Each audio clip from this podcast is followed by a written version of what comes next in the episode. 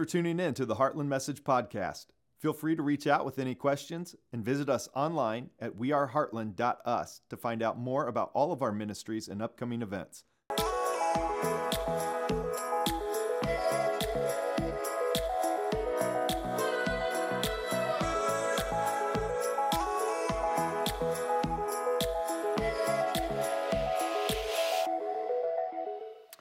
Well, good morning, everyone. It's great to see you again this weekend. I know I've said it before, but I really am so grateful for technology that allows us to join in together and worship and dig into Scripture the way that we get to this weekend. But at the same time, I'm going to say it I miss you guys. I know that's kind of like a, you know, all type thing to say, but I do. I just, I miss gathering together with you. I miss the little things. I miss standing out in the lobby and watching the cars funnel down Wilburn Road waiting to turn into our parking lots. I, I, miss seeing your smiling faces as you walk into the building and hearing your, your voices laughing.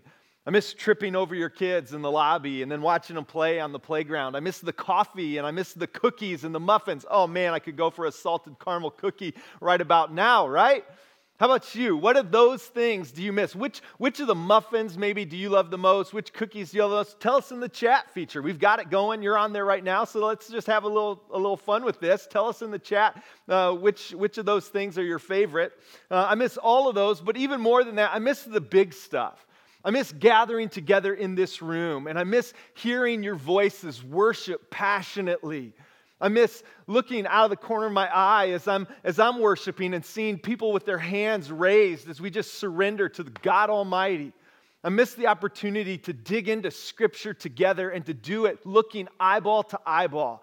I'll tell you what, man, when we finally get to meet together in person, I don't know, we're to need like a all night worship service or something. Maybe, maybe not that, but I'll tell you what, I am to be pumped up when we finally get to meet. I think about you a lot. I pray for you a lot.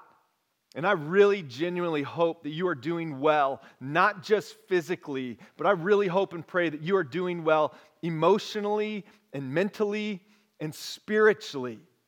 I hope that if anything, your faith and, and your, your walk with Christ is growing deeper and stronger in this season. I hope you're becoming more dependent on Him in a good way. And I'll say again what I've said so many times if there is anything that you need that the church can help with, please do not hesitate to reach out and let us know. That's why you're part of a church family. That is why the church is the body. We, are, we have this opportunity to lean into one another. It's part of the, the benefit of being part of a church family like this. So if there is anything that you need that we can help with, please do not hesitate to reach out and let us know how we can come alongside you in this season. I'll also say that I think God knew what He was doing when He prompted us with this teaching series.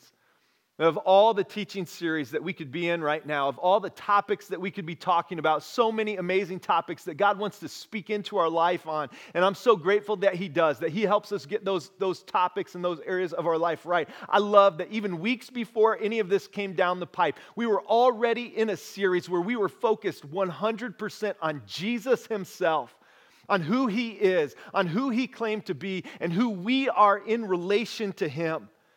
If you're joining us for the first time, you're like, well, I don't know what you're talking about. What series have you been in? I'll tell you briefly. And we've been in a teaching series simply titled I Am. And that, that title, I Am, for the series comes from the name of God. When Moses asked God in the Old Testament what his name was, and God said to him, I am who I am. If the Israelites want to know my name, tell them it is I am. That title, that name for God, I am, was this all encompassing, powerful, past, present, and future title and name all rolled into one. It was a name that the Israelite population considered to be so holy, so precious, that they refused to say it out loud or to even write it down. And they lived with this sensitivity to the name I am for generations until Jesus showed up. And Jesus showed up and he claims this title and this name for himself. And in the Gospel of John, one of Jesus' closest followers, a man named John, recorded seven different times when Jesus used this title to describe himself. And it would be an understatement to say that it was shocking to the people who heard Jesus do it. In fact, in John, we're told in chapter 18 that, that near the end of Jesus' public ministry, he was praying in the Garden of Gethsemane, and some, some temple guards came to arrest Jesus. And when they did, Jesus met them at the entrance to the garden, and he said, Who is it that you're looking for? And when they said Jesus of Nazareth, he responded with this title, and he said, I am he. And look at what John tells us happened when Jesus said that. John 18, 6 says, When Jesus said, I am he, they drew back and fell to the ground. This was such a powerful name that they literally fell to the ground when Jesus claimed that He is I am. And it has been so powerful in this season when so many of us are filled with anxiety and fear to be reminded how powerful God is and what that means for us as His followers today. And the I am statement that we're going to look at today could not be more perfectly timed for us because Jesus made this I am statement to his closest friends at a time when they were filled with a tremendous amount of anxiety and fear as they thought about and imagined their uncertain future that was coming towards them. We're going to read about it in John chapter 14. So if you want to turn there, you can. We'll begin in verse 1. But Jesus makes this I am statement in response, as I said, to his disciples' anxiety. And here's why they were filled with anxiety. John chapters 14 through 17 record what theologians refer to as the farewell discourse. The farewell discourse, as in the bye bye discourse. These three chapters are where Jesus is telling his followers about how he is leaving them. This comes right after the Last Supper, but before he is arrested. And in this moment, following the, that Last Supper, it finally sank in for the disciples that Jesus was leaving them.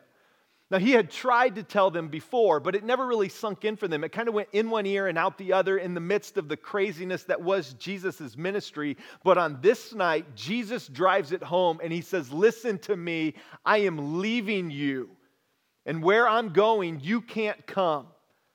Not right now, anyway. Physically, you are going to be without me. And when that sinks in for the disciples, you can just see this crushing weight that lands on their shoulders. When they finally get it, when it finally occurs to them and they realize the party is over, that their normal is done. And it's not done like in six months, it's going to be done. And it's not going to be done like next quarter, so get prepared. But like tonight, Jesus will be arrested, and tomorrow he'll be put to death. This was a total, complete shock to their system that they did not see coming. Reality sets in, and they were filled with this cocktail of emotions of fear and anxiety and worry, anger and sadness that it was over all mixed together in this weird way that they no doubt didn't know what to do with. They were feeling a mixture of emotions that was very similar to what many of you are feeling today. In the midst of the biggest pandemic our world has seen in a hundred years, an economy that is grinding to a screeching halt, skyrocketing unemployment, and plummeting financial markets, our world is filled with that same mixture of fear and anxiety, worry and sadness. And as a result, we find ourselves in our world today positioned almost exactly in the same place the disciples were on that night when they heard Jesus speak these words over them 2,000 years ago. And my hope and my prayer this week has been that in the same way Jesus' words resonated with the spirits of the disciples that night, that they would resonate with your spirit this morning. Beginning in verse 1 of chapter 14, we read that Jesus said to his anxiety filled disciples, Do not let your hearts be troubled. Gosh, we could stop right there and talk about just this for the next 30 minutes. But Jesus begins by pointing out that we do have some control over our emotions. That as we learned last fall in, in the series, You're Not the Boss of Me, our emotions do not have to be the boss of us. And so Jesus encourages us to, to not let our hearts be troubled. Knowing that they are going to want to be troubled. Our heart is going to look at the circumstances around us and it is going to ring the fire alarm and go, now's the time to be troubled. But Jesus says, do not let your hearts be troubled. He continues, he says, Do not let your hearts be troubled. You believe in God, believe also in me. My father's house has many rooms. If it were not so, would I have told you that I am going there to prepare a place for you? And if I go and prepare a place for you, I will come back and take you to be with me, that you may be where I am. You know the way to the place where I am going. Now remember, it has finally sunk in for them that Jesus is leaving them and that they're going to be on their own, at least physically. But now Jesus says at the end of this, He says, But remember, you know the way to the place where I'm going. In response to this, Thomas said to him, Lord, we don't know where you're going, so how can we know the way? Thomas is justifiably confused. He's like, hey, Jesus, come here, Jesus. Um, I, I guess maybe you missed this, but we don't know where you're going. So we don't actually know the way. I know you said we know the way to where you're going, but we don't know where you're going and we don't know the way. And it's in response to Thomas's legitimate question that Jesus makes this monumental statement in verse 7. Jesus answered, I am the way and the truth and the life. No one comes to the Father except through me. He says, I am the way and the truth and the life. I want us to dig into these three things this, mo- this morning here in just a moment. But before we do, it's important to, to note where the road ends, where Jesus was going, where he was inviting us to join him. And he tells us that he's going to be with God the Father. Jesus was inviting them, and he's inviting us to join him in the presence of God himself. You ask yourself, what's the end goal of all of this? Our whole world and our universe and our lives, what's the point of all of it? To be with the Father, to be in his presence, to be filled with the, the love and the joy and the life that is God himself.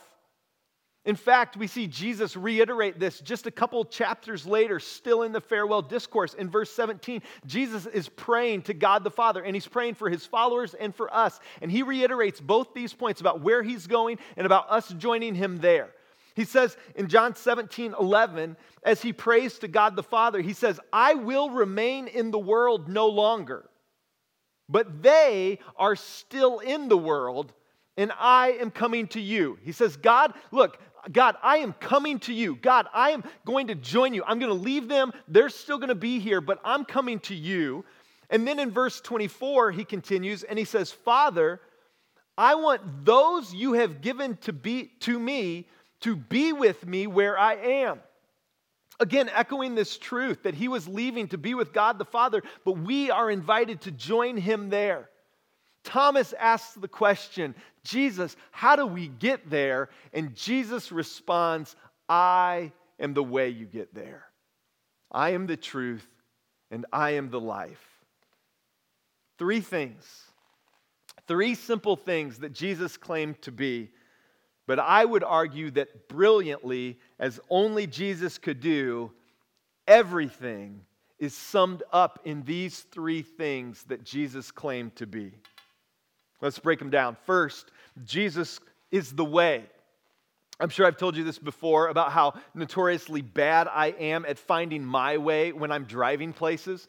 Right? I don't know what it is, but it's like God just forgot to give my brain that function. I, I, it drives me nuts sometimes, but I think he, he kind of, he was making me, he just skipped that part. And so as a result, spatially, I have a terrible time. I, I just don't have the ability to, to feel or sense where I am in relation to other things.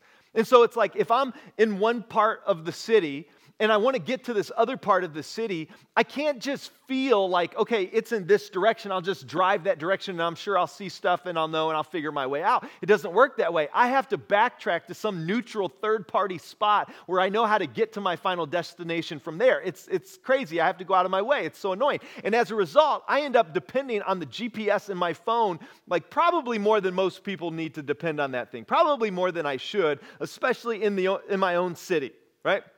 Even before I had it on my phone, I used to have one of those uh, Garmin navigation things like suction cup to my windshield. You know I'm talking about? Maybe a TomTom. Uh, did you have those? Anybody? Tell us in the chats. Do, do maybe you still have one. Do you still have a, a Garmin or a TomTom like suction cup to your windshield? Yeah. Um, I, I've depended on one of those things for years, but now I use my phone. But here's the thing even with that, even when I think I know where I'm going, because I'm confident because I've got it on the GPS in front of me, I still lose my way. In fact, on the last road trip that my wife and I took with our kids, we were, we were driving down south and I had my phone queued up and I'm, you know, it's attached to the dash so I don't have to touch it and it's safe and everything.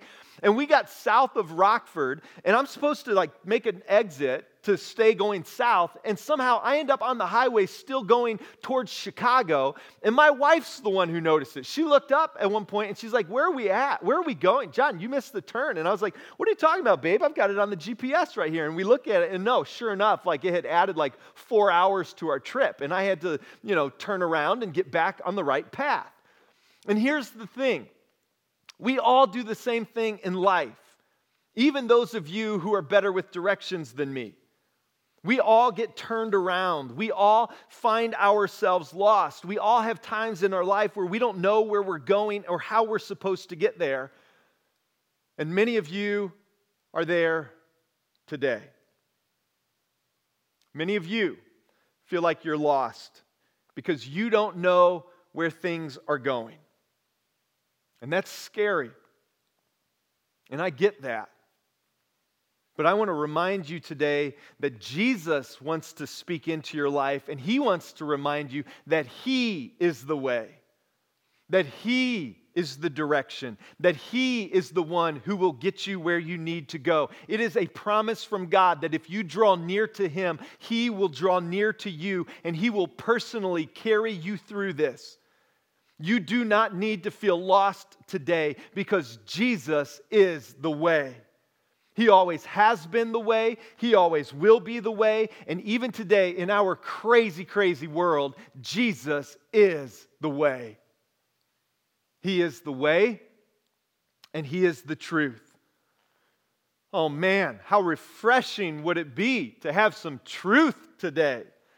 Right? We live at a time when we, it's hard to know what to believe because it seems like everyone's an expert and everyone has an opinion. And sometimes I feel like some people have a difference of opinion just because they want to stand out and make a name for themselves. And as a result, we have no idea what is true anymore.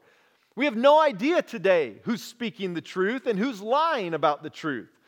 We don't know what news station we should be watching. We don't know what newspaper we should be reading. We don't know which blog to believe. Even doctors don't always seem to agree on what the truth is. And we're all like, can I just get some truth up in here? Somebody, please? And in the midst of all that chaos and noise, Jesus is over on the side going, hey guys, I am the truth. I'm the truth. It's so refreshing in the midst of all the craziness of the noise. It's so refreshing to remember that there is one who is the truth, and his name is Jesus. Everything about Jesus is true. Everything Jesus said is true. Everything Jesus does is true. Everything he, he prompts and says to you and me is true. And because he is the truth, he is trustworthy and he is reliable, which means you can build your life on him and his teaching, and you can do it with confidence, knowing that he will never let you down, that he will never fail to come through, that you will never be disappointed because you put your trust in Jesus. Your trust in him will never be in vain because he is the truth. Jesus is the way, and he is the truth. And Jesus is the life. Jesus is the life. Are you kidding me? Could this passage be any more applicable for us than it is today? Jesus is the life? Isn't this entire thing all about life? At the center of the entire pandemic, the entire lockdown, at its core, social distancing is all about the preservation of human life, our desire to preserve our lives. And that's good. Don't get me wrong. Please do not misunderstand what I'm about to say. I think it is a good thing. We should social distance. Go wash your hands, right? Maybe even right now, you want to reach over and get a little, little Purell on your hands, right? That is a good thing. I'm not saying that's bad. I think we should do those things out of a desire to lay down our lives out of love for one another, namely the, the, those among us with weakened immune systems and especially the elderly. So please follow the rules. But here's the thing as much as we want to preserve our life, sooner or later, we will all have to lay it down.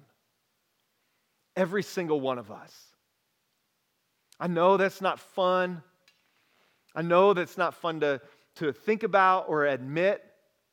Right about now is when it would be nice if Dugan would come out and start chucking some toilet paper around the room, right? I know, I get that. I feel that too. But we have to admit that. That sooner or later, as much as we want to save our life, all of us will lose our life.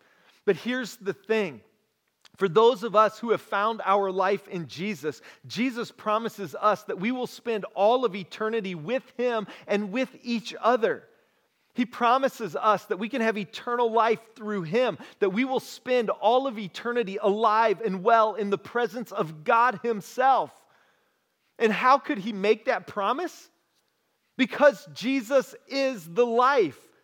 Because there's nothing dead in him. There's nothing about Jesus that's dead. There is no word from Jesus that will return dead.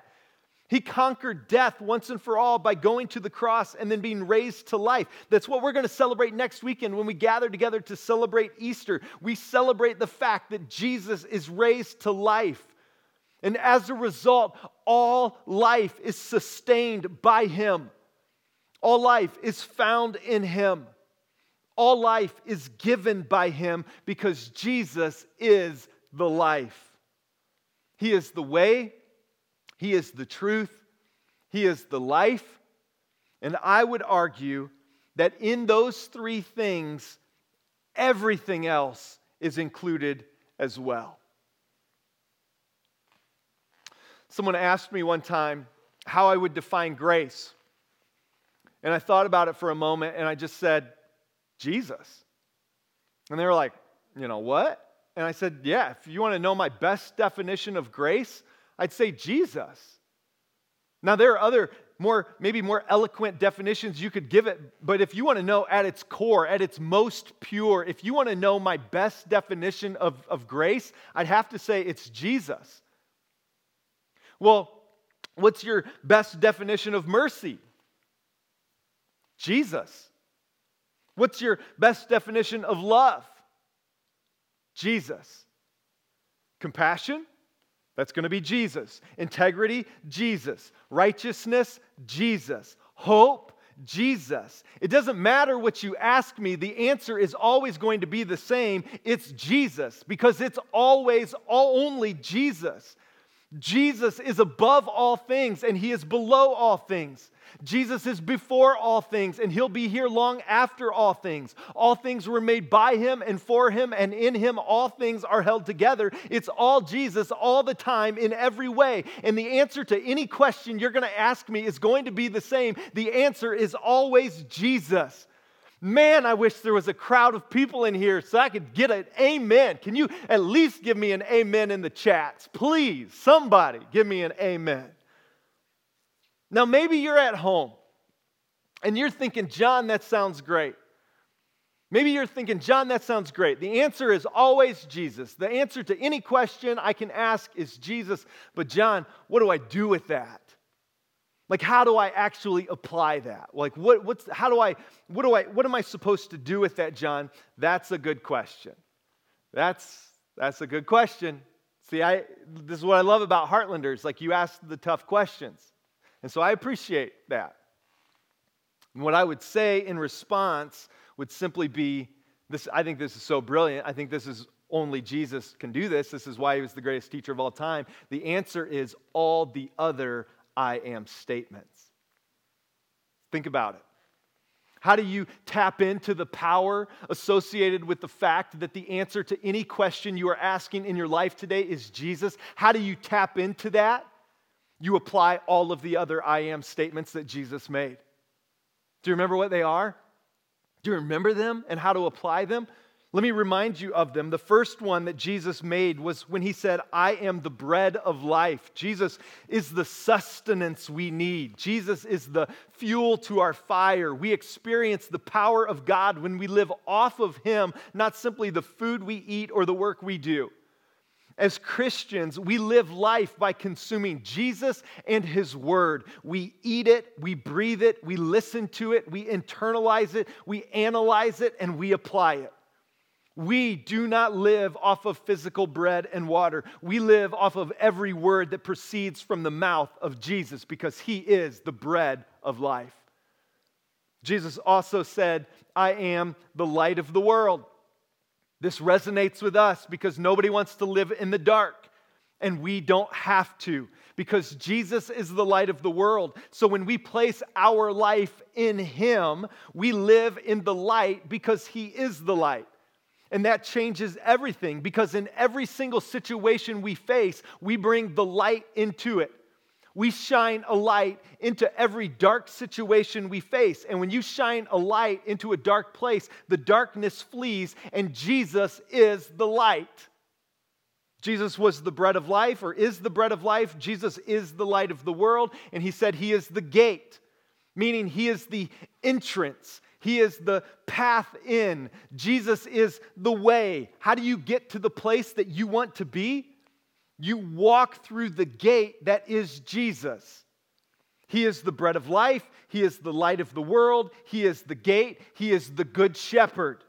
Like Dugan reminded us so powerfully last week, while dressed up like an actual shepherd, shepherds are not some wimpy kid that had nothing better to do, so they sent him out to hang out with the dumb sheep right? Shepherds were tough. They had to fight off wild animals. They were strong, they were brave, they were courageous. If we had shepherds in our culture today, I have no doubt it would be the people who do CrossFit. You know what I'm saying? Right? Like every once in a while, I meet a girl and I think to myself, I have no doubt she could beat me up. And whenever that happens, I ask, You do CrossFit? Yeah. How'd you know? It's obvious, you know? we, we can tell. We just, it's, it's pretty obvious. So, if we had shepherds in our culture today, I think it would be the people who do CrossFit because they were tough, they were strong. And Jesus said, I am the good shepherd, which means, get this, he is fighting for you. He is fighting on your behalf. He's got your back. He is in your corner. You may feel like you are taking a lot of punches and that they're landing, but you've got this because God's got you. He is the bread of life. He is the light of the world. He is the gate and the good shepherd. And my personal favorite, Jesus is the true vine. Jesus said that He is the vine and we are the branches. And He promised us that if we abide in Him, He will abide in us. And when that happens, He promises us that our lives will produce good fruit. And not just a little bit of fruit, but a lot of good fruit. I love that promise. I love the promise that no matter how scary the situation is that you're facing, you can remain connected to God Himself, and that when you do that, your life will produce good fruit. So let me encourage you in this season do not detach yourself from the vine. If anything, make that connection all the more strong. Stay connected to Him, abide in Him, remain in Him, so that your life will produce good fruit, so that you can get on the other side of this. And when the world is losing its mind, you will be able to see your life has produced a lot of good fruit. That is a promise from Jesus that if you remain in Him, that's exactly what will happen. So, what's the takeaway of this? What's the implication? Well, I think it's twofold. I think that this has implications for both you personally, and I think this has implications for the people around you who you love the most. Let me tell you what I think they are, and this is where I'll land the plane. This is where we'll bring it to a close. But for you personally, the takeaway is simply do not let your heart be troubled. Don't let it happen. Don't let your heart be troubled. There's going to be a lot of things thrown at you that will make your heart want to say, Now is the time that I should legitimately be troubled, but don't let that happen. You do not have to let your heart be troubled. And you don't need to. So don't let your circumstances dictate your spirit. Jesus claimed that He is the way and the truth and the life. So let Him fill you with His Spirit and allow His Spirit to speak to your spirit. Let Him speak the truth into your life. Listen to His voice and trust Him, but do not let your heart be troubled. And as I said, I think that this should have implications for the people around you as well. Because you love them, you want them to, to know the way, and you want them to know the truth, and you want them to know the life that is Jesus. And here's the thing next weekend is Easter Sunday. And Easter is like the single easiest weekend of the year to invite someone to go to church with you. And the really crazy thing is that next weekend, they don't even have to go to a church building to go to church. They can just log on and get credit for it just the same. And it's going to be an incredible service. Our team has been working behind the scenes to prepare a fantastic Easter service. It is going to be a celebration of the fact that Jesus, when he laid down his life out of his love for you and me, he took it back up again, conquering sin and death once and for all. And that means that Jesus is the answer for us even today. And so just tell them, just, just tell your friends or your family, you know, share the link, post it on your wall or, or, or make a I don't know, blog entry. Clearly, I'm not the most tech savvy person in the room right now. You know, text it to them. I don't know, but share the link and say, hey, why don't you join me for an Easter service at Heartland next weekend? It's going to be great. And who knows what God would do through that simple step of faith of you extending an invitation? Somebody's eternity could be forever changed because you made a simple Facebook post. That's crazy but it's true. I hope you'll do it even before you log off today. I hope you'll just click on a new tab and you'll do it right now. Share the link, make a post, send an invite. And this week, especially, but it's true for every week, do not let your heart be troubled. Let me pray for you, and then we'll respond in worship. Heavenly Father, I'm so grateful for these I am statements. And Lord, I'm especially grateful for the timing of this one. In the midst of our crazy world, to be reminded that you are the way and the truth and the life. Lord, you are the answer to any question that we could be asking. So will you help us to find those answers in you? And will you help us in this effort to not let our hearts be troubled. Lord, let our lives be glorifying to you and liberating to people around us. It's in Jesus' name that we pray. And everyone who agreed said, Amen. Thanks for listening to this Heartland message.